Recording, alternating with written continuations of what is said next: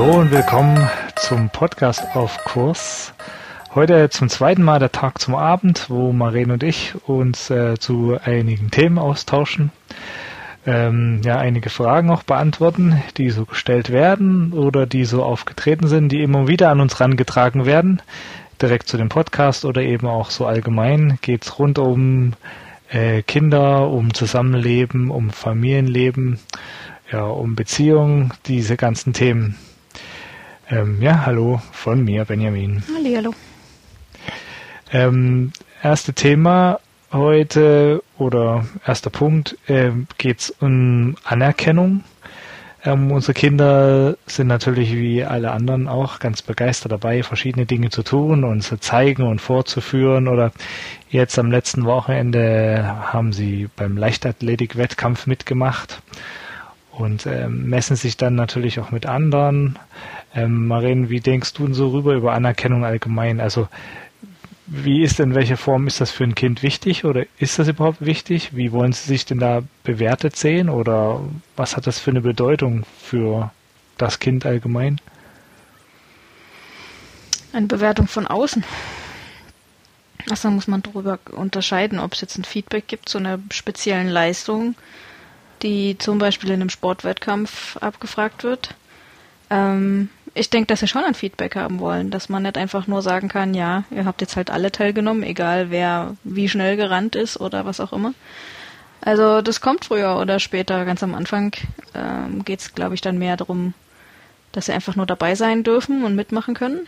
Aber im Prinzip mehr um, ich habe es geschafft, ich hab, bin mitgelaufen und je älter sie werden, umso mehr wird natürlich geschaut, was war meine Leistung, wie vergleicht sich das mit anderen. Und ich finde das auch gesund so. Also sich in gewisser Form zu vergleichen. Schwierig wird es erst, wenn das in irgendeiner Form entweder sehr negativ, also sich selbst zu tief äh, einschätzen oder sich selbst nichts zutrauen, oder die andere Seite vom Pendel ganz negativ, nämlich sich selbst zu überschätzen oder die anderen abzuwerten durch seine eigene Leistung, also zu sagen, quasi, ich bin der Beste, wie auch immer. Ähm, also von daher, ich hab, bin ja im Sport auch groß geworden. Ich habe nichts gegen wegen Leistungsbestimmungen oder auch Leistungsvergleiche. Man muss halt schauen, wie, ähm, wie das in dem Kind auch dann arbeitet und wie die damit umgehen. Wenn ich unsere beobachte, finde ich das eigentlich total schön.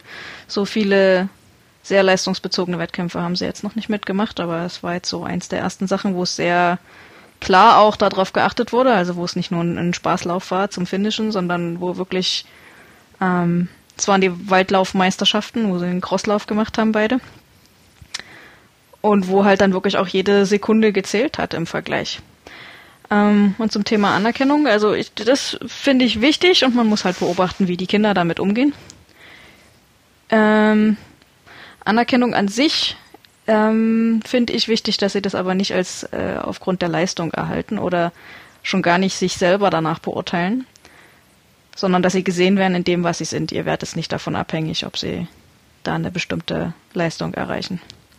Und das ist eine Balance, die man finden muss zu seinem Kind. Weil es gibt garantiert auch welche, die von vornherein schon einfach aus ihrer Art raus so viel Ehrgeiz mitbringen, dass, dass man sie eher bremsen muss, sich selber da zu viel Druck zu machen. Und es gibt welche, wo es, wo es Sinn macht, zu sagen, also sie zu unterstützen da drin, an sich zu glauben.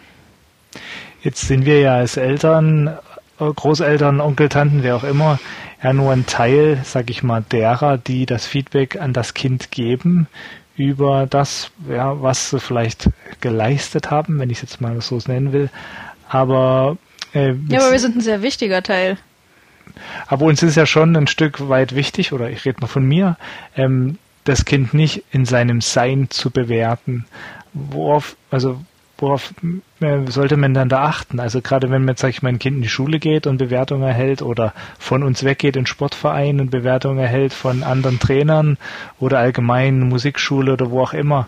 Ähm, wie, wie, wie können wir, wie können wir darüber, sag ich mal, Verantwortung oder ähm, ja, das gewisse stören, das Kind zu stärken, wenn es vielleicht auch Bewertung oder Feedback kommt, was äh, ihnen wehtut oder sie verletzt oder sie verunsichert?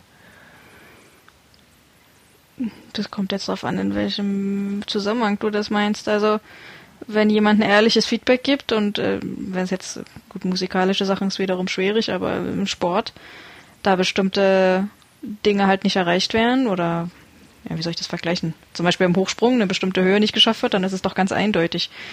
Also dann kommt es jetzt eher darauf an, wie die Kritik geäußert wird. Ob man dann äh, abwertend dem Kind gegenüber spricht hm. ähm, oder ob man einfach klipp und klar sagt, das war jetzt quasi nicht ausreichend für das, was du erreichen müsstest, wenn du ein bestimmtes Ziel hast. Man muss ja auch immer schauen, mit welcher Intention gehen die Kinder da rein. Ähm, machen die den Lauf, weil es ihnen Freude bringt, sich mit anderen zu messen, oder machen sie ihn, weil sie sich verpflichtet fühlen, wem auch immer gegenüber, ob den Eltern, die über äh, ambitioniert sind? Oder irgendwelchen anderen Leuten, die sie da rein zwingen. Also die Wettkämpfe, die unsere Kinder bis jetzt mitgemacht haben, die haben sie mitgemacht aus vollster Leidenschaft und weil sie sich gerne mit anderen vergleichen wollten. Ist ja nochmal eine andere Ausgangssituation. Jetzt stecken vielleicht manche Kinder aber auch in Situationen, nenne ich, nehme ich jetzt mal Schule zum Beispiel als Beispiel, wo sie vielleicht eine Bewertung bekommen auf eine nicht sehr, sag ich mal, empathische Art und Weise, vielleicht mit äh, Zensoren, wo es das heißt, ne, du wirst wahrscheinlich eh nie eine bessere Note als vier beim Lesen erreichen, so ungefähr, also wo es auch klar äh, gelabelt werden, sag ich mal. Wie können wir denn da als nahestehende Person äh, damit umgehen? Also wie können wir darauf reagieren, wenn sie uns so, ein, so eine Geschichte mit nach Hause bringen? Also grundsätzlich, wenn es Leute gibt, die meinem Kind so, Entschuldigung, Blödsinn erzählen, dann äh, müsste man schon bald überlegen, ob man das nicht anspricht mit der jeweiligen, mit dem Lehrer oder wem auch immer, weil das einfach nicht sein kann. Und wer sich so abwertend einer anderen Person gegenüber verhält, dem sollte man das Grundgesetz vorlegen, wo äh, es einen Artikel 1 gibt. Aber das ist vielleicht eine, eine andere Diskussion. Ähm, alles, was man machen kann, wenn man denn in so einer Situation steckt und das Kind aus der Situation nicht direkt entfernen kann, ist das Kind zu stärken und äh, ihm so viel Rückhalt zu geben, dass man, äh, dass das Kind das einfach nicht hinterfragt und seinen eigenen Wert untergräbt, sondern dass es so viel äh, Backup hat von zu Hause, dass sein Wert davon nicht abhängt, was es für ähm, für Feedback bekommt. Weil im Prinzip ist es egal, was es für Feedback bekommt, wenn es weiß und in sich selber ruht und ähm, sich selbst vertraut. Also ich spreche auch an, weil ich denke, viele empfinden noch eine gewisse Ohnmacht darüber. Ne? Also sagen, ja, ich bin unzufrieden mit der Situation vielleicht, in der wir stecken, bleibt mir zwar in dem Thema Schule, kann da jetzt aber nicht direkt weg, ähm, irgendwie da ausreißen.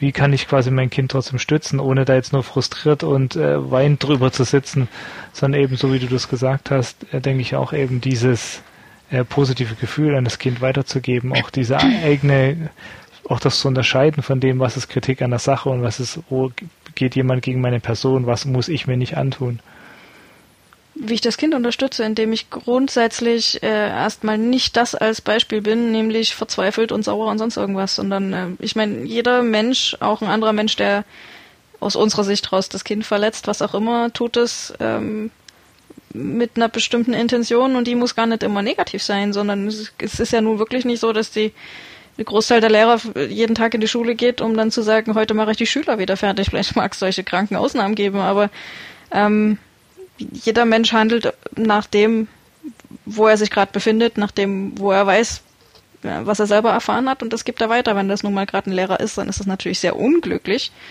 Aber natürlich gibt es die da auch.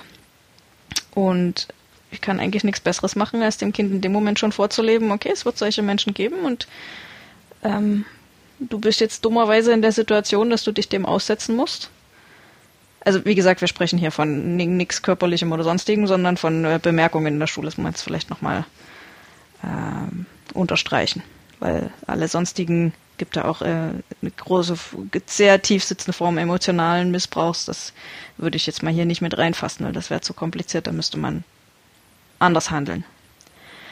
Ähm, aber so einfache Sachen, wenn man halt äh, unterschiedlicher Meinung ist oder dass man sich un vielleicht ungerecht behandelt fühlt, vielleicht ein einfacheres Beispiel, jetzt nichts tief, tiefergehendes. Aber auch um das zu unterscheiden, ist wichtig zu sehen, dass die Eltern in einem sehr guten Kontakt mit dem Kind sein müssen. Also das Kind muss immer die Möglichkeit haben, einen Ansprechpartner zu haben, sollte es natürlich nicht nur zu Hause, sondern auch in der Schule haben, wenn es schon so viele Stunden von einem weg ist. Und die Schulzeit heutzutage ist ja sehr ausufernd lang in vielen Fällen. Ähm, und dann, also wenn das jetzt sich jetzt nicht um irgendwelche großartig ausufernden Dinge handelt, würde ich einfach versuchen, dem Kind mitzugeben, dem nicht so eine große Bewertung zu geben, weil ich mache es ja nur dadurch wichtig, wenn ich mich darauf konzentriere. Es ist nicht ja. wichtig, was die anderen über dich denken. Es ist wichtig, was du selber von dir denkst. Jetzt hatten wir heute auch ein äh, sehr äh, interessantes Gespräch über das Thema so ein bisschen, äh, sag ich mal, Lust gegenüber überreden. Also es, mir ist ja schon wichtig, dass meine Kinder äh, sich für die Dinge entscheiden, die sie tun, dass sie das nicht tun, weil ich jetzt sage, mach das.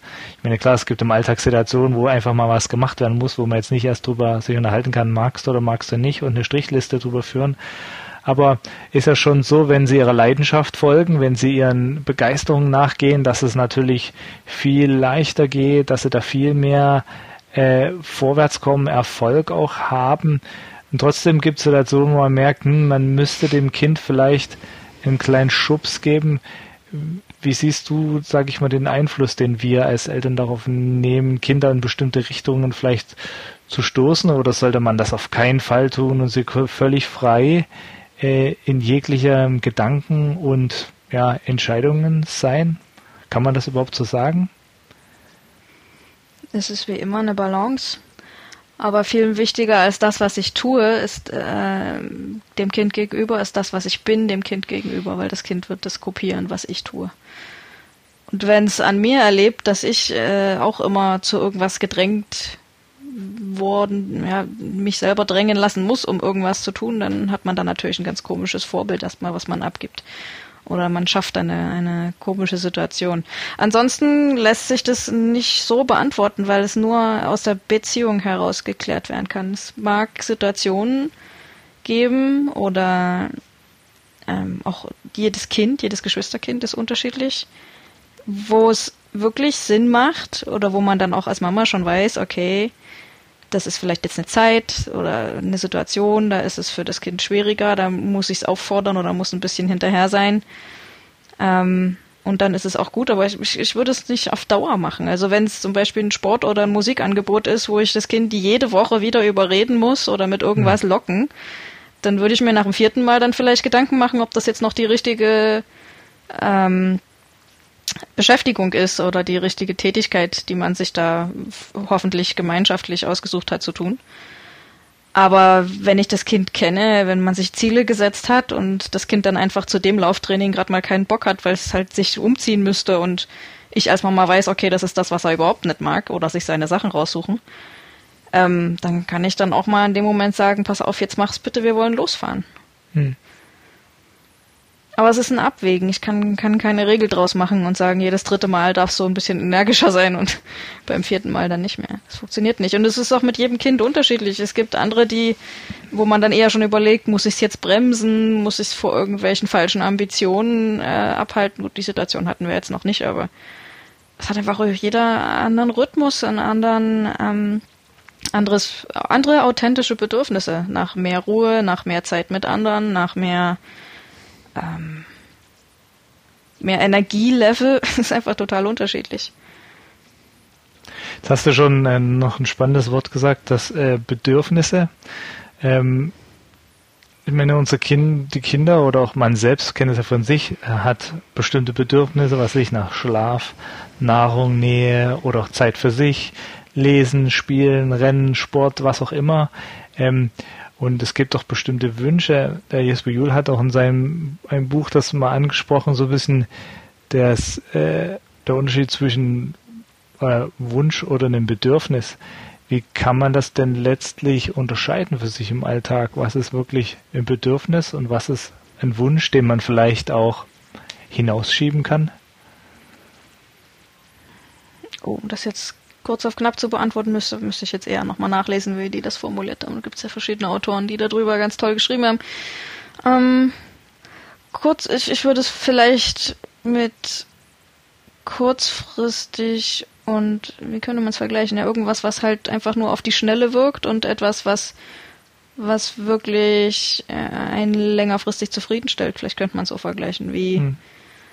ähm, mit was zu essen man halt Heißhunger hat auf bestimmte Sachen, aber der Körper eigentlich ein bestimmtes, einen bestimmten Nahrungsmittel oder einen bestimmten Stoff äh, benötigt und deswegen bestimmte Heißhunger entstehen. So könnte man es vielleicht vergleichen. Also ein Wunsch wenn das Kind das Bedürfnis, ein echtes Bedürfnis wäre zum Beispiel, ist grundsätzlich ein Bedürfnis, damit haben wir ja angefangen, mit Anerkennung ist gesehen zu werden. Und zwar unabhängig von irgendeiner Leistung, sondern einfach nur für die Person, die das Kind ist. Hm. Und das ist eine Sache, die vielleicht vielen noch schwerfällt, weil die meisten das vielleicht selber so noch nicht erlebt haben oder ihnen das selber fehlt. Und dann ist es natürlich total schwierig, was man selber nicht hat, kann man nicht weitergeben. Hm. Deswegen ist die, die Selbstachtung eigentlich ein Thema erstmal für die Eltern, noch gar nicht für die Kinder, weil die Kinder bringen die mit, wie so viele andere Sachen. Also es geht gar nicht darum, dem Kind das beizubringen, dass es das haben muss für sich selber. Die Kinder haben das für sich selber, wir trainieren es ihnen nur ab.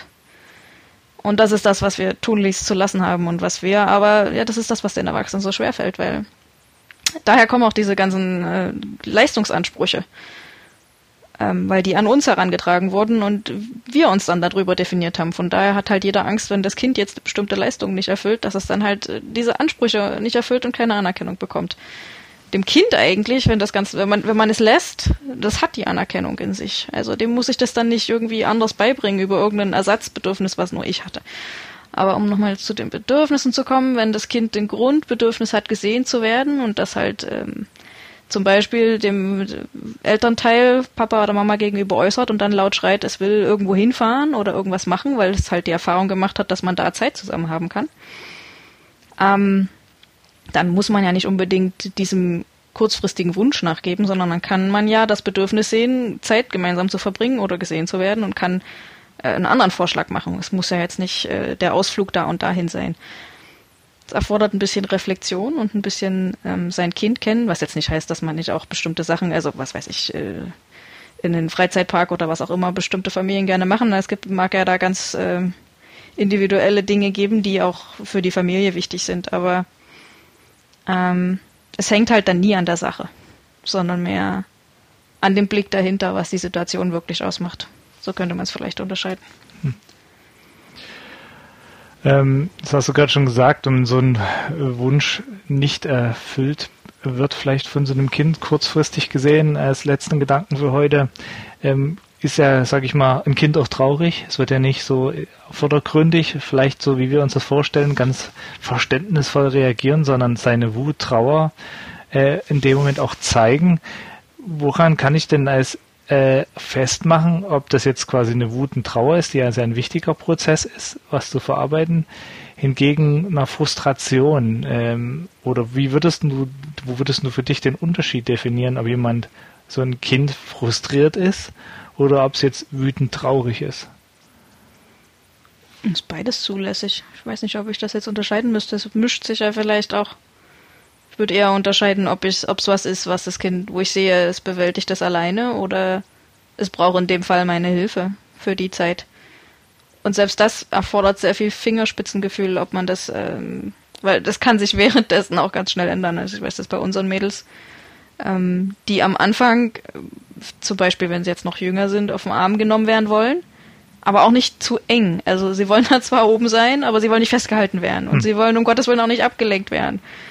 Ähm, das heißt jetzt nicht, dass man immer so eine Choreografie beibehalten muss. Also wenn mir das zu viel wird, was die, wir haben eine sehr fordernde von unseren Mädels, die dann immer ganz genau zeigt, was sie jetzt haben will und dann soll man sie so halten oder halt nicht so, aber bitte so und auch nicht so. und irgendwann, ähm, wenn ich dann merke, es ist dann nur noch so ein bisschen Schikane, dann sage ich auch, dass ich das nicht will, aber ähm, es ist einfach nur ein Beobachten in der Situation. Ob sie, klar ist sie frustriert dann oder sauer auf bestimmte Dinge, aber eigentlich will sie dann nur sehen, äh, dass sie gesehen ist in dem, wie es ihr gerade geht. Aber ist Frustration nicht ein bisschen was tiefergehendes als unglücklich sein? Nee, eigentlich ist Trauer, Trauer ist ziemlich weit unten auf der Skala. Weil Frust geht schon mehr in Richtung Ärger. Und Ärger ist im Prinzip auf einer emotionalen Skala sogar ein Ticken besser, weil dann wird man aktiv. Und sobald du aktiv geworden bist, hat, hast du die Chance, in die nächste Stufe zu kommen. Und das wäre ein kleines bisschen Hoffnung. Hm. Und aus einem kleinen bisschen Hoffnung kannst du dann wieder in die nächste Stufe kommen. Also ähm, eigentlich ist ähm, Ärger, das ist aber leider das, was wir unterdrücken bei den Kindern immer, weil damit sind sie ja laut. Ein Kind, was nur traurig ist, das sitzt wenigstens nur still in der Ecke. Ähm, und verzieht sich so und das ist natürlich für alle angenehmer zu ertragen als ein Kind, was laut rumschreit. Aber im Prinzip ist das Kind, was laut rumschreit, das gesund, hat, hat die ein Ticken gesündere Re äh, Reaktion in dem Fall. Sollte da natürlich nicht stecken bleiben. Aber. Inwiefern? Ne, weil es die, die Chance hat, schneller aus der Situation. Ein Kind, was nur traurig in der Ecke sitzt, ist äh, in, in, in energetisch ganz, ganz, ganz weit unten. Und muss, um wieder in hoffnungsvoll und freudig zu kommen, einen, einen ganz großen Schritt machen. Kann ich dabei helfen, was? Ja, du kannst es sehen in dem Moment. Ich, ich habe diesen Ausflug jetzt nur gemacht, äh, um zu erklären, dass gesellschaftlich oder in so einer Situation wie einer wie einer Kindergruppe mit 20 Kindern ist das natürlich sehr unangenehm, wenn du wenn du Ärger begleiten musst, weil du dann natürlich mit mit mit Aktion zu tun hast. Ein Kind, was nur traurig ist oder sich in sich selbst zurückzieht, ist eigentlich ein sehr angenehmes Kind für so eine Gruppe, weil mhm. damit hat man wenig zu tun. Ja, ich denke, das äh, thematisch, wie du hast ja schon gesagt, oftmals äh, wird das gar nicht so zugelassen. Oftmals sind wir in der Gefahr, da einzuschreiten, zu, ich sage jetzt mal, zu manipulieren, indem wir das Kind wieder wohin führen, wo wir es gerne hätten, wo es sich vielleicht für uns alle angenehmer anfühlt, auch so, wo man denkt, jetzt ist es harmonischer, aber eigentlich ist das ein Prozess, den wir damit nur verschieben, ne, indem wir das Kind äh, oder der gar nicht die Chance geben, das dann genau für sich herauszufinden, wie sich das anfühlt und wie man eine Lösung herausfinden kann. Dabei können wir auf jeden Fall begleiten, wie du schon gesagt hast, ist ja vor allem Energiezustand, wo sich das findet. Und ähm, ja, sich da vielleicht auch frei zu machen von alten Gewohnheiten, wie man es selber immer erlebt hat, sondern sich da genau zu öffnen für die Verbindung zu dem Kind. Okay, das waren die Punkte für heute. Wir hoffen, es war für euch was dabei und wie immer könnt ihr uns gern schreiben, wenn ihr ganz bestimmte Fragen habt oder ganz bestimmte Gedanken uns vielleicht zu dem Gesagten mitteilen wollt. Schreibt uns das einfach an schreib uns oder de oder direkt an Maren und mich an unsere jeweiligen E-Mail-Adressen. Ihr meldet euch auch gern über unser Kontaktformular auf unserer Seite.